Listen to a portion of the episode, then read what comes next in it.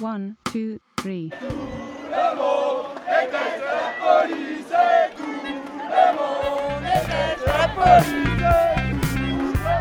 Radio Parleur, le son de toutes les luttes.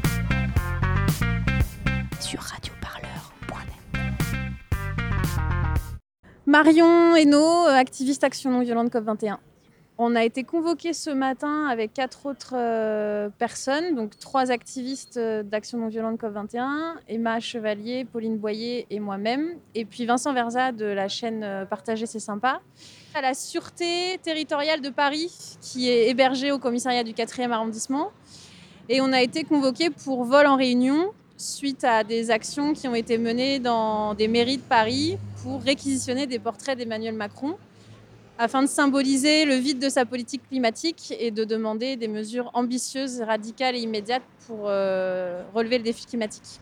Clairement, on a mené des actions de désobéissance civile, des actions non violentes, donc avec aucune euh, agression physique, ni agression matérielle, ni dégradation matérielle. Et on a passé notre journée en garde à vue pour ça, pour avoir réquisitionné des portraits de Macron. Donc euh, clairement, la réponse est assez disproportionnée par rapport à ce qu'on a fait. Passer euh, une journée en garde à vue, sachant que cinq autres activistes ont déjà passé une journée en garde à vue la semaine dernière. Donc on est à huit activistes qui ont passé leur journée en garde à vue et qui sont convoqués au tribunal en septembre, parce que la suite, c'est qu'on est convoqué au tribunal pour être jugé pour ce vol en réunion.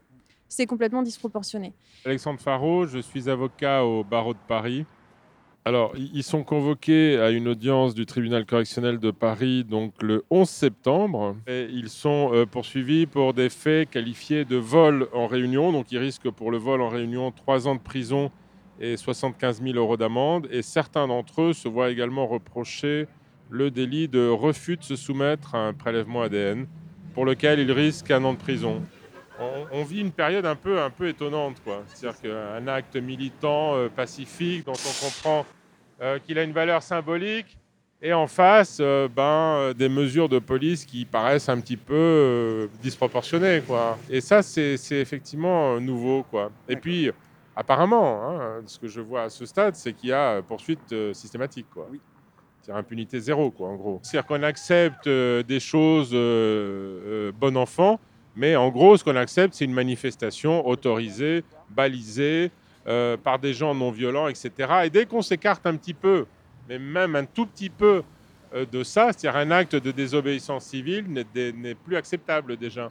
Et, pour cela, eh ben, la réponse est répression, répression, répression. Je m'appelle Vincent Verza, je suis vidéaste activiste sur la chaîne YouTube et la page Facebook Partager, c'est sympa. Dans ma garde à vue, car c'était une garde à vue, euh, j'ai défendu la position euh, de journaliste indépendant. D'être là pour porter une parole, d'être là pour couvrir un événement militant, c'est pas un délit, jusqu'à preuve du contraire. Et euh, en face de moi, j'ai eu un policier qui défendait absolument avec certitude que si euh, filmer un événement illégal, c'est être soi-même dans l'illégalité et c'est être complice de ce délit. Évidemment, c'est pas un policier qui va trancher, mais ça va être un juge, et c'est d'ailleurs pour ça que on va préparer euh, une défense avec cet argument-là euh, pour le 11 septembre. Le truc, c'est que on, tape juste. C'est ça qui est flippant. Et en l'occurrence, je pense qu'on peut dire que les marches pour le climat, elles tapent fort, mais pas très juste, parce qu'elles restent dans la rue à un endroit qui est finalement un espace de contestation attendu. Mais là, nous, on rentre dans les mairies et on prend quelque chose de hautement symbolique, c'est notre saint euh, roi président euh, qui trône euh, dans la salle principale de nos mairies. Et nous, on dit, bah, s'il n'est pas à la hauteur, il faut l'enlever. Et c'est extrêmement fort comme message. Et je pense que c'est largement pour ça qu'on est poursuivi aujourd'hui. L'État, notamment via la voix du ministère de la Transition écologique et solidaire, se félicite des marches pour le climat, se félicite des, grèves internationales pour les jeunes. Or, euh, on ne leur demande pas de se féliciter, on leur demande de paniquer. Donc pour nous, l'objectif là, c'est de réveiller un petit peu le gouvernement en leur disant que il va vraiment falloir qu'ils changent de cap et non pas qu'ils gardent le même cap.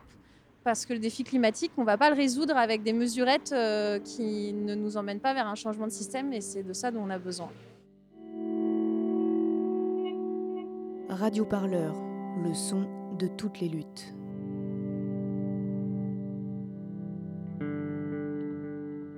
Retrouvez-nous sur radioparleur.net.